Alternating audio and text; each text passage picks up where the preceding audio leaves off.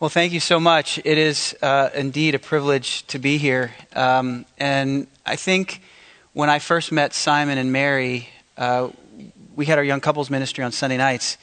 And uh, my kids were in diapers and footy pajamas running around after the, you know, the meeting was over. And uh, yeah, my daughter is 12 going on 21. She is uh, James Dobson's The Strong Willed Child was written with her in mind, so we are definitely up against it with her, but she's a great kid. Uh, yes, indeed, we. Uh, I guess the place where I want to start is to say, I believe that your marriage matters more now than ever before. Your marriage is not just about you. It's not just about you that you aren't just one couple in a sea of couples. You are a critical building block in God's structure of marriage and family.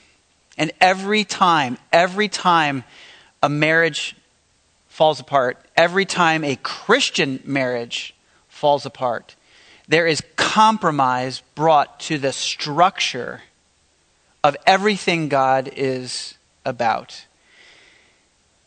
the phrase, maybe we should separate, echoes in the homes in America at a greater rate than ever before.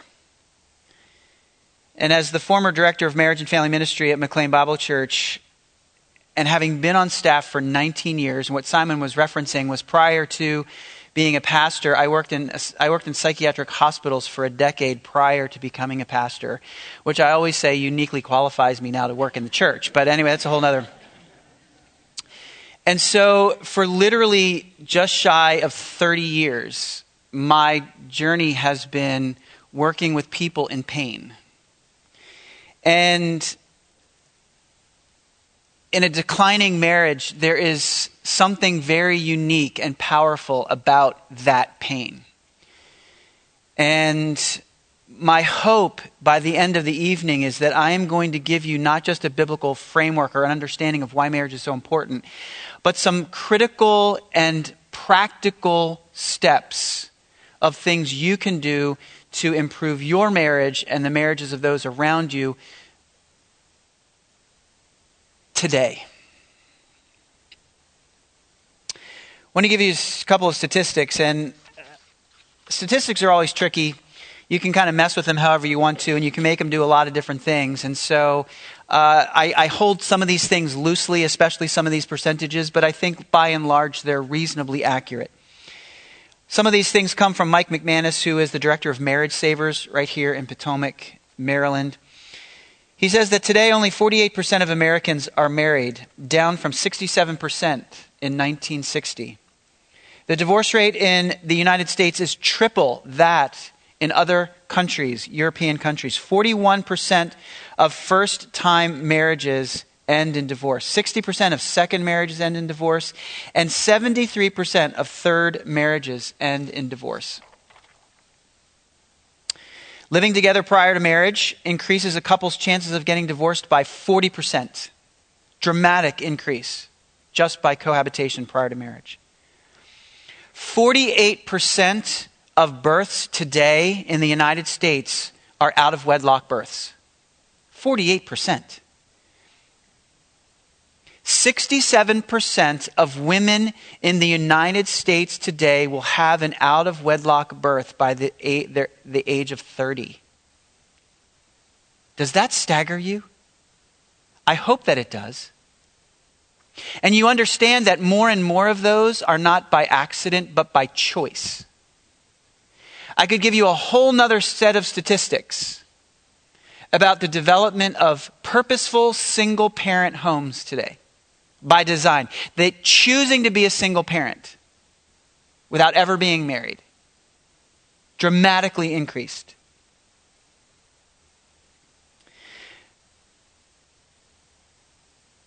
the first thing that I want to do tonight is to talk about the biblical understanding of marriage because everything that's happening in our culture is flying in the face of God's design. And God did this for a reason. And you are part of the reason. The first element of biblical, the biblical understanding of marriage, of course, is that marriage is God's creation. God thought it up. This is not a human institution. Never let anyone tell you that at some point in time in human history, human beings woke up and decided that long term monogamous relationships were a good idea. That isn't a human thought.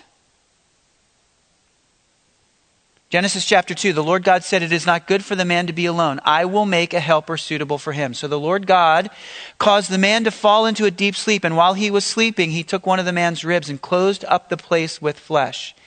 Then the Lord God made a woman from the rib he had taken out of the man and he brought her to the man. And the man said, This is now bone of my bones, flesh of my flesh. You shall be called woman, for she was taken out of man. For this reason, a man will leave his father and mother and be united to his wife, and the two will become one flesh. And you understand that when God said that, no one had ever left their father and mother. These were the first two people that were ever created. He was creating a pattern to move into the future.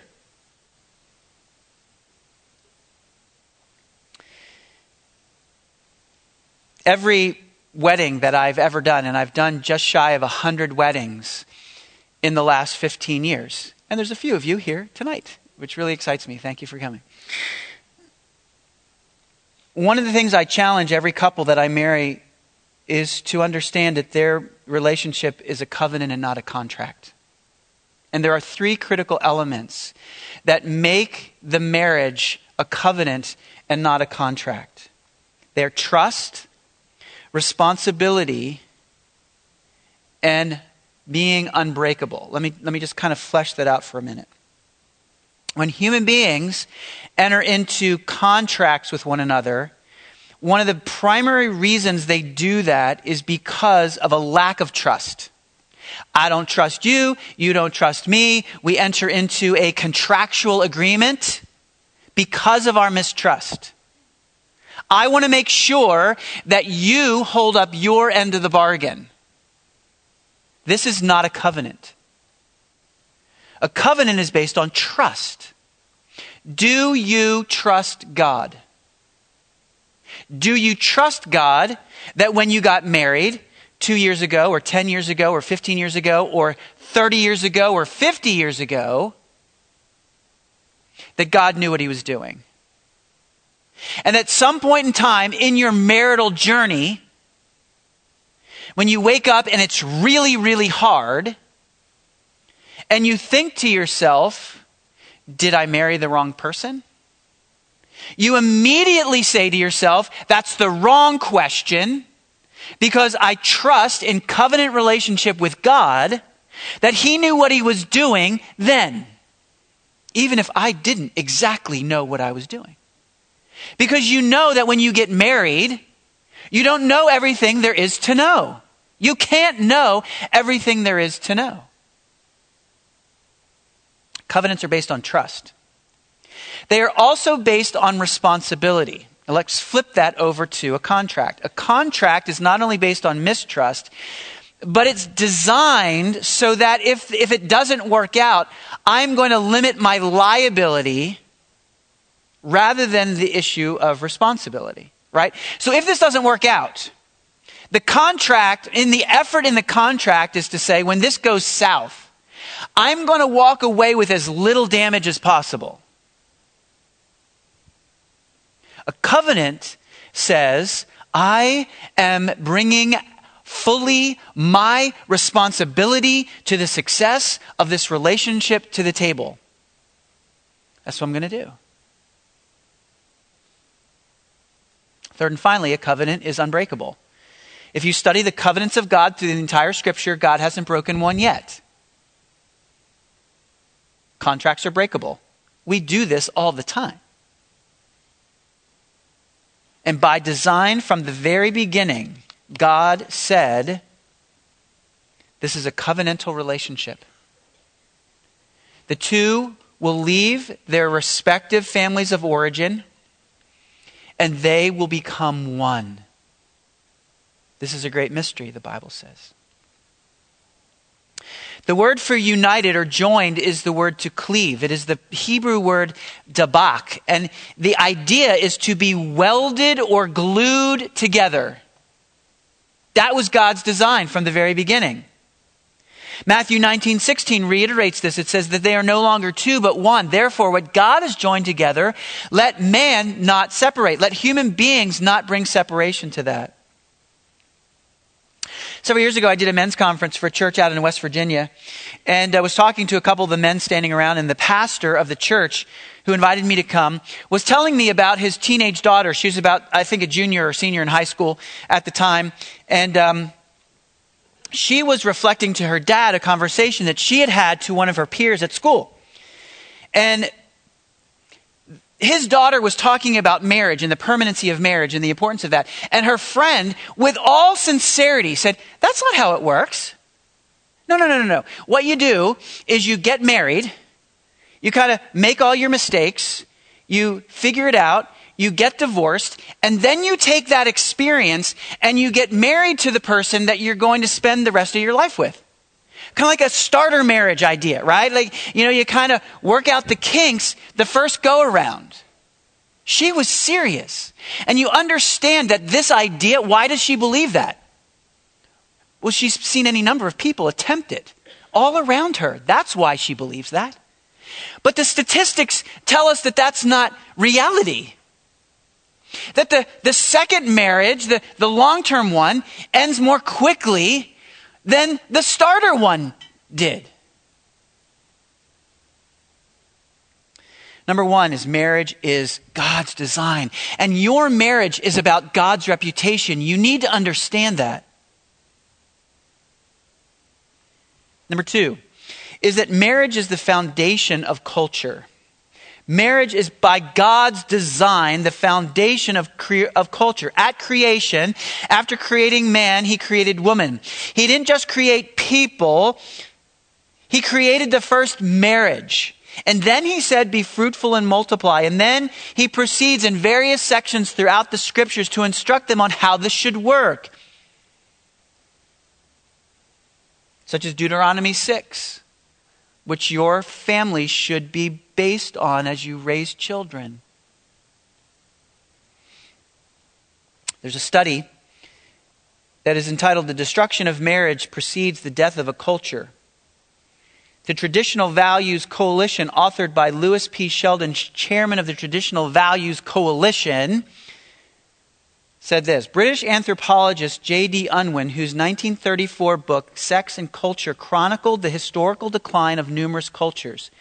Unwin studied 86 different cultures throughout history and discovered a surprising fact. No nation that rejected monogamy in marriage and premarital sexual chastity lasted longer than a generation after it had embraced sexual hedonism. Unwin stated it this way In human record, there is no instance of a society retaining its energy after a complete new generation has inherited a tradition which does not insist on prenuptial and post-nuptial continence. America is headed down the drain because not just rejecting God, although that is the foundation and the starting point. It's because they have create, they have rejected God's design, which creates the foundation of culture, which starts with marriage. It is my conviction that God's prohibition on sex outside of marriage is not random and arbitrary, it is by design. God decided it. Why? God tells us that as a man and a woman come together committed to for life, they begin a journey of becoming one flesh. And what I tell young people all the time, and I will, for years, I taught the preparing for marriage class at our church. And from the very beginning, we would talk about the issue of sex outside of marriage and the result of multiple sexual partners and the destruction that is caused by that. Why? Because if sex is part of God's design for oneness, that becoming one, that gluing, that welding that we talked about, then every time a person is intimate with someone, they begin the oneness process with that person, and then they tear themselves away from that one, and then they begin the oneness process with somebody else, and they tear themselves away from that and begin the oneness. So by the time they begin to become one with the one that they want to become one with in marriage, They've become pseudo one with any number of people prior to that point and discover that oneness at that, at that juncture is really hard to achieve. It's really hard to achieve. This wasn't God's arbitrary desire to kill human fun. This was God's purposeful plan to facilitate true oneness in the enjoyment and the joy that comes in the process. 1 Corinthians 7, the husband should fulfill his marital duty to his wife, and likewise the wife to her husband. The, the wife's body does not belong to her alone, but also to her husband. In the same way, the husband's body does not belong to him alone, but also to the wife. That's what the oneness process is all about. Number three, Marriage, number two, number three, is marriage is a primary tool of God for sanctification.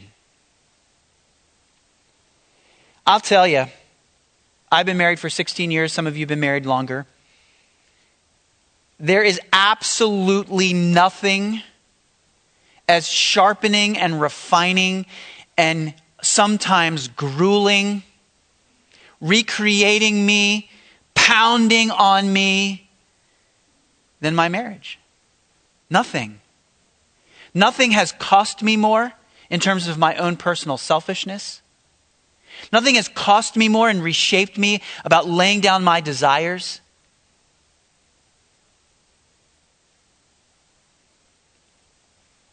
Romans 8:29 we know Romans 8:28 really really well about God working all things together for good, but then we stop at the end of verse 28.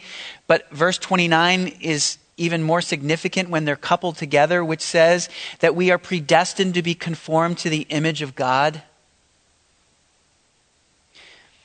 When you take Romans 8:28 in isolation, you are really tempted to walk away believing that what the Bible is teaching that God's primary concern is your happiness because that's the way Romans 8:28 feels. It's all working together to good for good for me.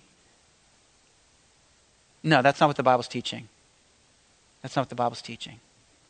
What the Bible is teaching is that as God works everything together ultimately for your transformation, God's desire is not for your happiness, it is for your holiness, so that at the end of the day, you look that much more like Jesus. If you're happy in the process, that's a benefit. That's not his design. And there's nothing more humbling, more challenging, to help me in God's plan to become more like Jesus than my marriage. Nothing. Martin Luther said that marriage is the school of character. 1 Corinthians 7:28 says, "But to those of you who will marry, you will face troubles, many troubles in life." And you're like, "I got that part down."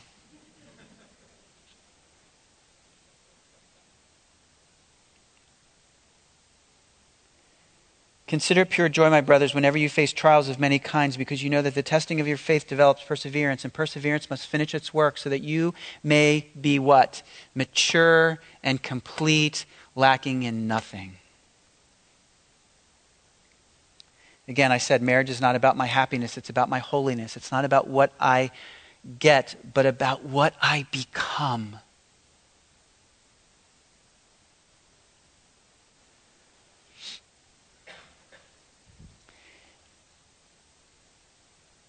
In March of last year, uh, it was really about six months before that, life started to become extremely difficult for us. My, my, my wife's 90 year old grandmother moved in with us and ultimately lived with us for two years. Um, we were for a while we were on a trajectory of about an, an ambulance ride from the house about once a month until we needed to transfer her to long-term care, which is where she is today. In March of last year, my wife's closest friend was killed by her husband right here in Ashburn. Um, my wife lost her best friend. My children lost a second mother and spent countless nights in that house. The whole thing is just horrifying. It's unbelievable. The trial was supposed to begin in July. It's been postponed again to May of next year. It's going to be over 24 months before we actually go to trial. And every day is, is agony for us. In July of last year, I had open heart surgery. That saved my life. Praise the Lord. Um, it was a horrible experience. Um, and in the last year, there have been a number of changes at the church. One of which has been the loss of four of our senior leaders for a variety of reasons who were some of my closest friends one of my mentors for 15 years. And we have been under a pile, a big pile. The blanket of depression that kind of comes and goes in our home has been just some days unbearable. And there are days when my wife just says, I can't get out of bed today. I'm like, okay, we're good. I'm good with that. Um, I preached the hardest message of my life last year, right after all this kind of unfolded. You can go to the McLean website and listen to it. It's on James chapter 1 about joy and trials and what that really means. Um, and my this has been the hardest year on our marriage in 16 years. By far. And every element of selfishness, every element of, I don't really want to do this, every element of, I wake up and make a choice every day. Because it's God's design.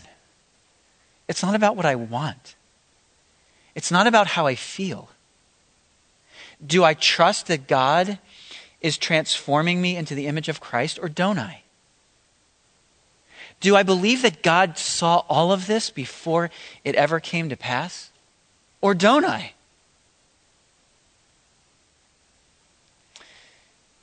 We had the hardest week of our marriage last week.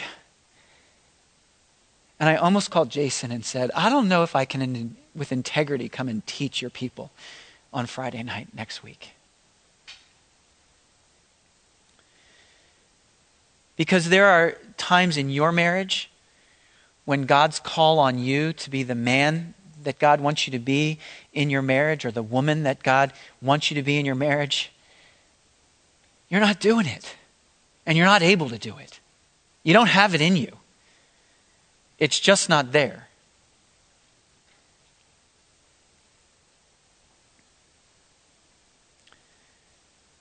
And my wife looked at me last week and she said, I just need you to, I just need to know. I just need you to say it again. That you are 100% in this. And I said, I am 100% in this.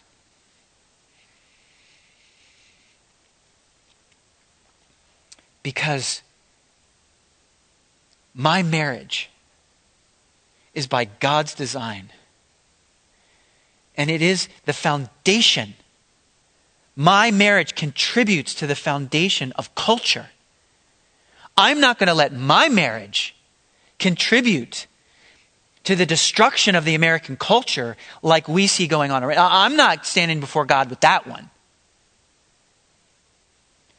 And because I believe foundationally, fundamentally, that God's primary tool for making me like Jesus is my marriage, even when I'm not able to be the man that I am called to be in it.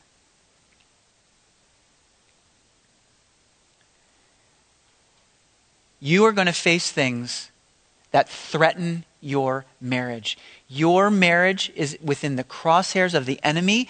Don't you believe that this is anything other, whatever you're facing, that it's anything other than spiritual warfare? You are being attacked. It may just look like your spouse, but it is the enemy who is doing the attacking. I'm serious about that.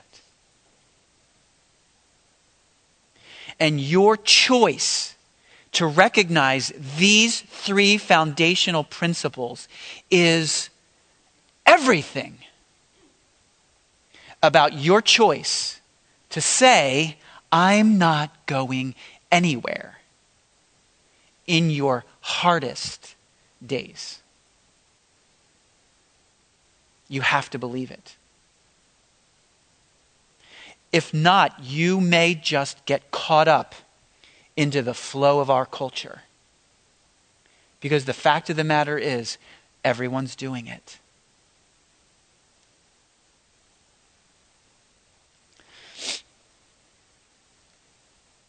Marriage isn't about me. It's about God and his reputation. My healthy marriage affirms God's design for the created order Marriage is God's creation, it is the foundation of culture, and it is God's tool for my sanctification. I don't have to like that. I just have to believe that. I have to embrace that and then live it out by choice. I want to give you six steps, six elements, six tools, six building blocks for you to implement right tonight and for the rest of your life about helping your marriage be everything that it can be. A healthy marriage, a marriage in which the people are working, is characterized, number one, by forgiveness. Forgiveness, I'm going to define forgiveness for you. Forgiveness if you don't write anything else down, write this one down. Forgiveness is the choice to live with the consequences of someone else's sin without holding it against them. You are choosing to live with the consequences of someone else's behavior or sin without holding it against them. They cannot take back what they did. You want them to. You want them to make it right. They may be able to make it right. They may be able to change direction, but they can't change what they did. That is done. When you forgive, you are choosing to live with the consequences of their sin. Colossians 3 says, Bear with each other and forgive whatever grievances you may have against one another. Forgive as the Lord forgave you. As a follower of Jesus Christ, we must set the forgiveness of others always in the context of Christ's forgiveness for us. Is not our faith, is not the Christian faith based singularly on the reality that we have forgiveness in Christ? Yes? Okay, a little louder. Yes? Okay. All right, so if forgiveness is the foundation, it is the singular focus of our faith, then we, above all people, should be good forgivers. And we're not. And we're not. As a believer in Jesus Christ, not just with your spouse, uh, but with anyone, the, this phrase should never be uttered from your lips. I could never forgive. And then you fill in the blank. As a follower of Jesus Christ, you do not have the opportunity to ever say that. Is there anything that Jesus says I could never forgive Does he ever do that? No. He didn't do it with you. Now, I don't know how I'm going to ever forgive this. I can't imagine myself forgiving that. Uh, I, I understand those phrases. It's a work in progress sometimes, real forgiveness. But a refusal to forgive is never an option for a believer in Jesus Christ.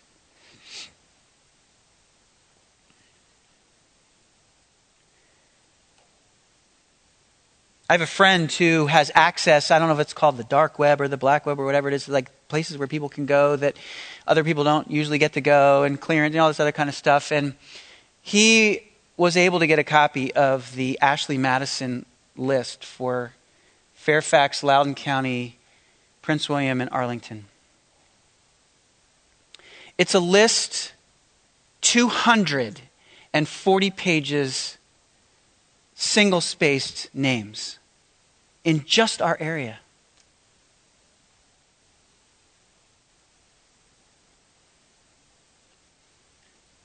Guy shows up at the church last week, two weeks ago. Says, I need to talk to you. What's his name? Tells me his name. I don't know. I don't know him.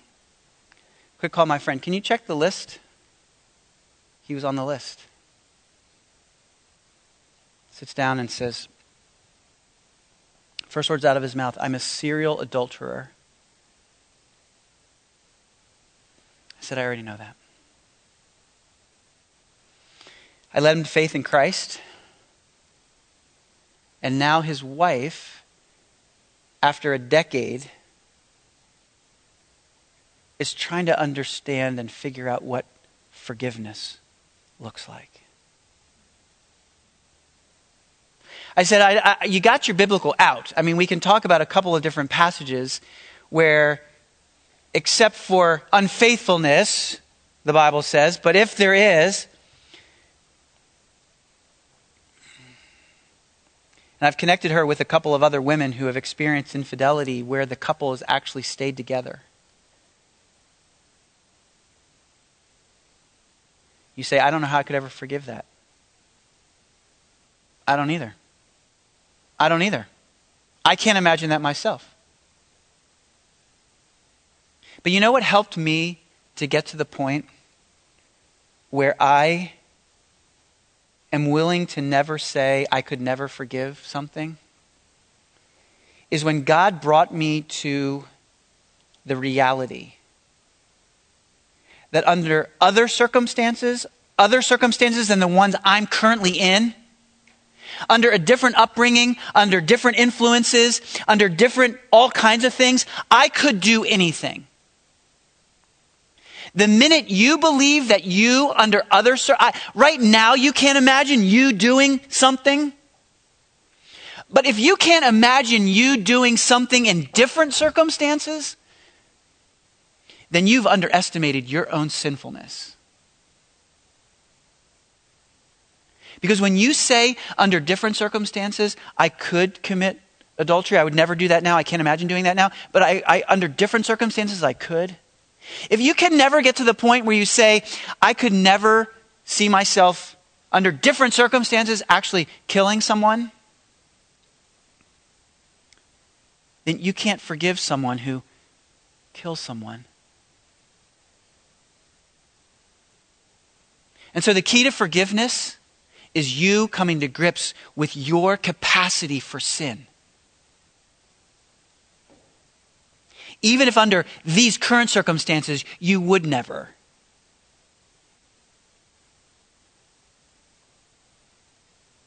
We have to forgive murder in our family right now. I don't know how to do that.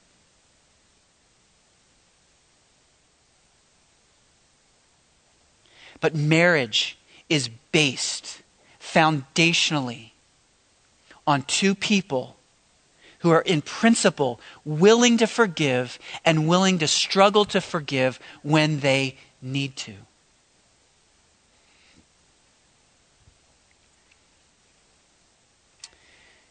Christian ethicist, ethicist Lewis Smedes says when you release the wrongdoer from the wrong, you cut a malignant tumor out of your own inner life. You set a prisoner free, but you discover that the real prisoner was yourself. The prisoner held hostage in a lack of forgiveness is the very person themselves. A happy marriage is the union of two good forgivers, Robert Quillen, an American humorist. Number two, not only is marriage based foundationally and characterized by forgiveness, it's characterized by selfless service. Many in our, mar- in our world today see marriage as a 50 50 deal. You do your part, I'll do my part. We both try to do our best, and everything will be okay. The problem is, is that's not the way marriage works. Marriage only works when we have two people who are giving 120%. And you know, sometimes when I'm doing my 120 and you can't quite do yours, we're still good. Because it's hard for us both to be giving 120% 100% of the time.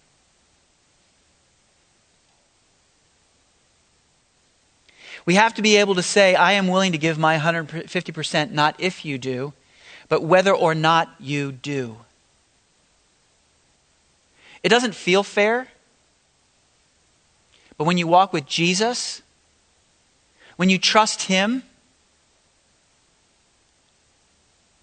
then you are able to say, I'll give my 150%, whether or not you do.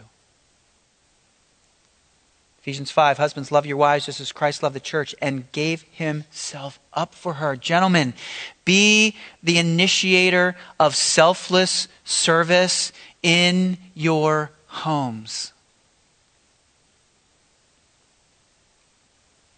Do not lord it over like the Gentiles do, the Bible says, but with a humble heart and spirit John 13, now that I, your Lord and teacher, have washed your feet, you also should wash one another's feet. I have set you an example that you should do as I have done for you. And whether or not you, fun- you actually, physically, literally wash your wife's feet, you must make it a regular practice of, in a very real, in real practical ways, serve her like that.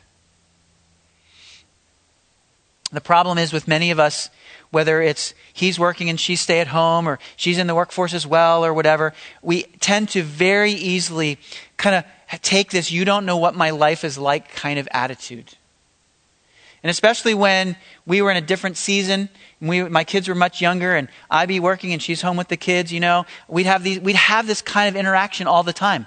You know, my first thought, of course, it never came out of my, my mouth. It's like, but, but I'm thinking, what, what does she do all day anyway? And, you know, I never suggest you guys saying that. Uh, you know, and then, then I feel like she doesn't understand what what my life is like day in and day out, dealing with people and their problems all day long at the church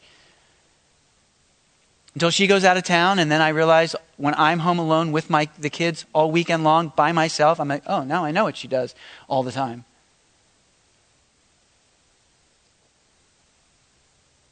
It is so hard to maintain a posture of selfless service because we are selfish people. Number three marriage should be characterized by perseverance. Every married person in this room, if you're honest with yourself, at some point in your marriage, you are going to say to yourself, you are going to look at the situation that you're in, and you are going to say, I did not sign up for this. I didn't sign up for this. Because you can't see into the future, there's no way you could have known that that was going to happen. But God knew. God knew it was going to happen. James chapter 1, again. Consider it pure joy, my brothers, whenever you face trials of many kinds, because you know that the testing of your faith develops perseverance.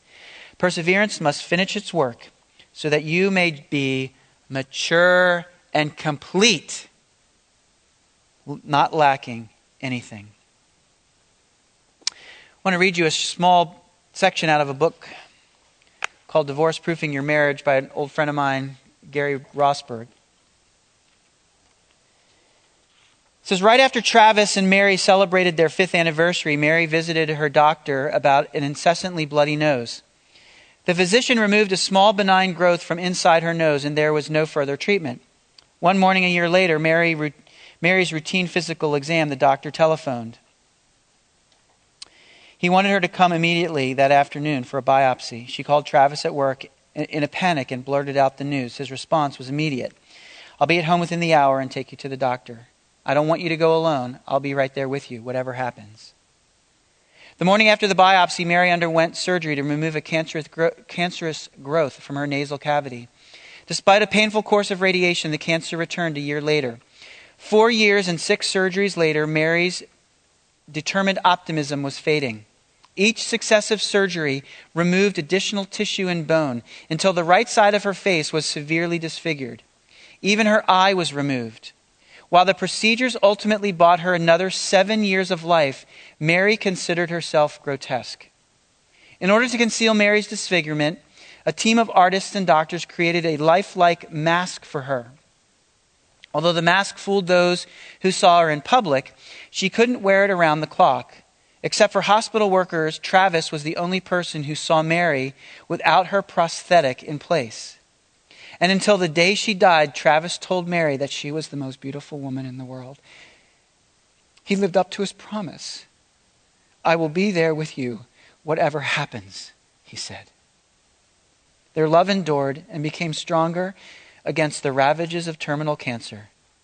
The unconditional acceptance of persevering love says no matter how good or bad you look, no matter how much money you earn or lose, no matter how smart or feeble minded you are, I still love you.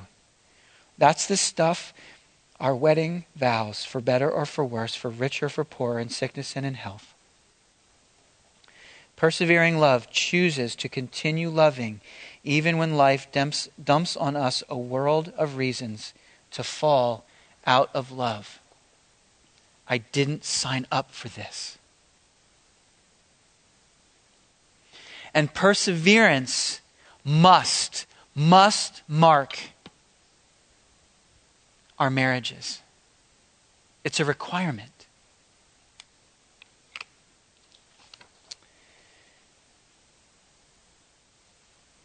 forgiveness, selfless service, perseverance. Number four, it is characterized by protection. One of the greatest threats to marriage today is that those who are in them don't guard them. One of the greatest challenges to marriage today, the greatest threats, is that those in them don't guard them. What policies do you have in place in your own personal life about how you interact with members of the opposite sex? There are only three groups of women with whom I ever interact in any kind of substantive way.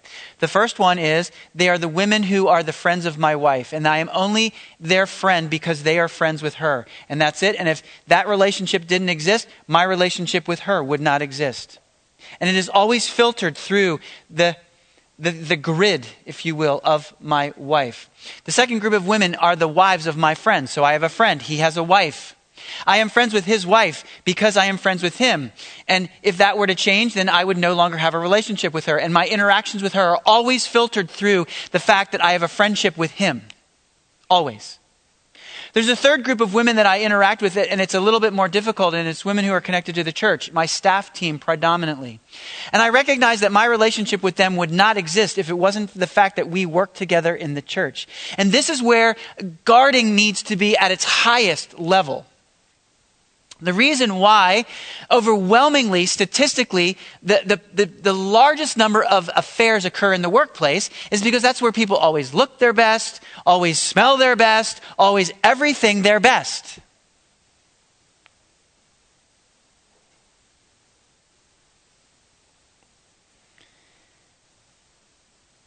I never ride in a car alone with a woman. I never have lunch with a woman, ever, unless it's in a group. When I meet with a woman in my office, the door is always open. And these are a series of policies and practices. One of the greatest challenges in the world today is this whole issue of texting. I hate it. When texting first started, most of us were a little kind of uncomfortable.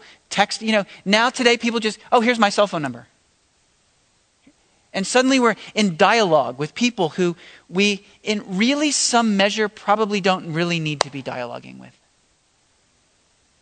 You don't need to be Facebook friends with all these people of the opposite sex. You, you don't. You really don't. That is a worldly structure. It is a worldly trap. Out there in the world, people are just people. They're not male or female. And in the biblical picture, that is not true.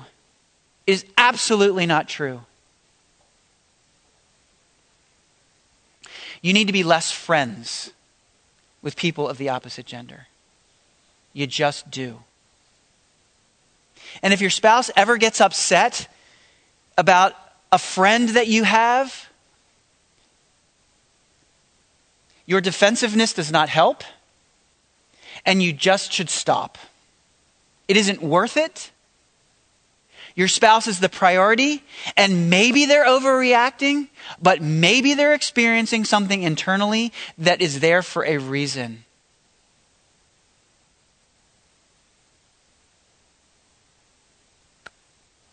You don't need to see what their kids are doing at the pumpkin patch next week. You don't need to see that stuff.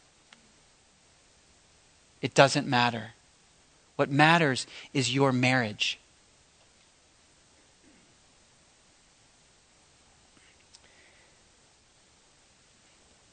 Proverbs 4:23 says above all else guard your heart for it is the wellspring of life. Guard your heart, guard your mind, guard your relationships. If something feels weird about a relation interaction that you had, talk to your spouse about that. And if your spouse is telling you about that, don't hold it against them. They didn't they weren't the one who initiated that weird interaction that they had.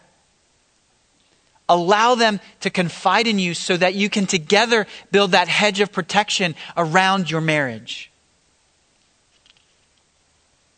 Number five, marriage is characterized by spiritual growth. It is characterized by spiritual, proactive, spiritual pouring into your marriage growth. Ecclesiastes 4, though one may be overpowered, two can defend themselves. A cord of three strands is not quickly broken. The third strand, of course, being Jesus. Cheri Fuller wrote, wrote a book called years ago called When Couples Pray. And her statistics tell us that the divorce rate among couples who consistently pray together is less than 1%. I don't care if you're a Christian or not. If I thought, if, if, if, if there's, if there's, if I gave you a formula that said your, statistically, your business would succeed and would fail down to 1% if you did this one thing, whether you believed it or not, wouldn't you give it a shot?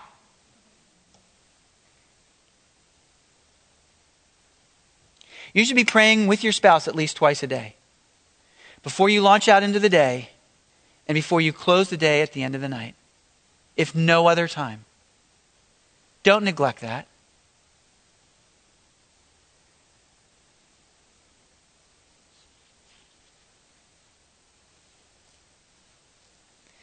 Each of you, together and apart, you need to experience the collision of the supernatural in your lives. I'm going to make another shameless plug. Um, I just finished a five week series on spiritual warfare and the armor of God at our church. And you can go to the McLean website, and I will tell you, it has changed my life preparing and delivering this series has changed everything for me about the way I see my life, my marriage, and the unbelievable pressure of spiritual warfare in my life. And I pray the armor of God over my family and myself every day before we head out into the world. If it is God's instrument and God's tool for our for doing battle, then you need to know this, the armor of God. And it is critical for your protection and the protection of your marriage it is a spiritual battle, and this is the kind of spiritual growth you need. Sixth and finally, is that marriage should be characterized by community.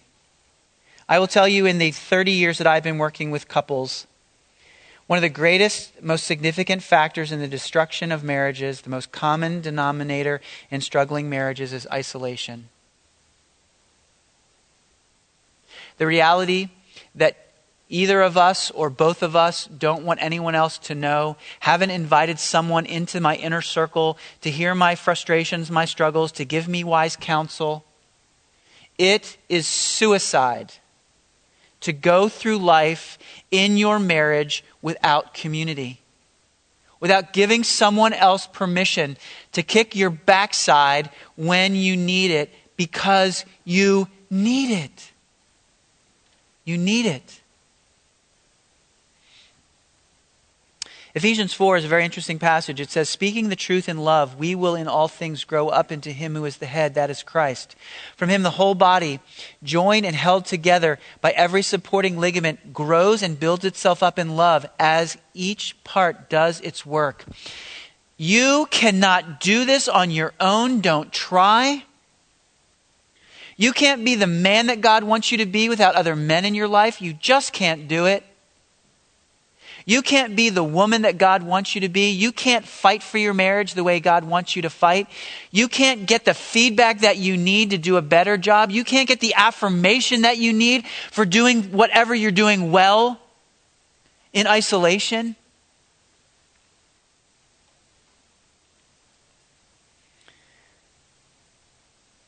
One of the greatest challenges that I've had over the last year is that, and this is, I see the enemy in it, I see God's hand in it, is that over the course of time, my network has diminished. The number of men who have been in my life who are allowed by my permission to let me have it and yet encourage me has diminished to my detriment. And I've allowed it to happen. Some of us don't do relationships particularly well. We don't want to hear what we don't want to hear. I get all that. Get over it.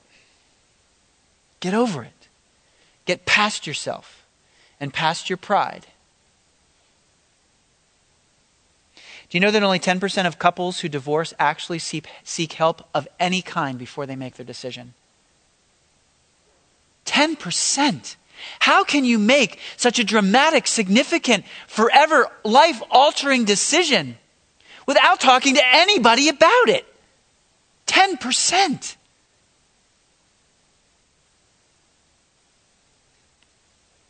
Whether it's a small group, whether it's mentoring, whether it's asking for help, you have what you need here at this church through the staff, through the pastors, whatever. It is all here for you. You just need to take advantage of it.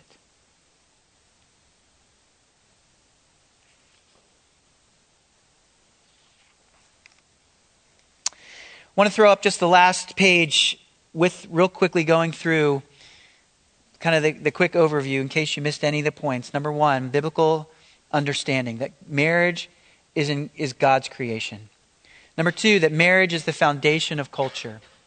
Number three, marriage is the primary tool for sanctification. A healthy marriage is characterized by six things forgiveness, selfless service, perseverance, protection, spiritual growth, and by being in community. I believe that right here, if you just took these things that, we, that I've just outlined for you and woke up tomorrow going, I am doubling down on these things, man, the trajectory of the health of your marriage will be off the charts. Be off the charts. I'm going to pray, and I think, do we still have time for some discussion questions? I know we're a little teeny long. Okay. Father, I thank you so much for every person in this room. And I know that some here tonight may be here out of desperation. Some here are doing great, and that's awesome. Everyone, no matter where they are, I pray that you will help them to embrace these truths for their own good and for your glory. And Father, we will give you the praise. We pray all these things in your great name. Amen.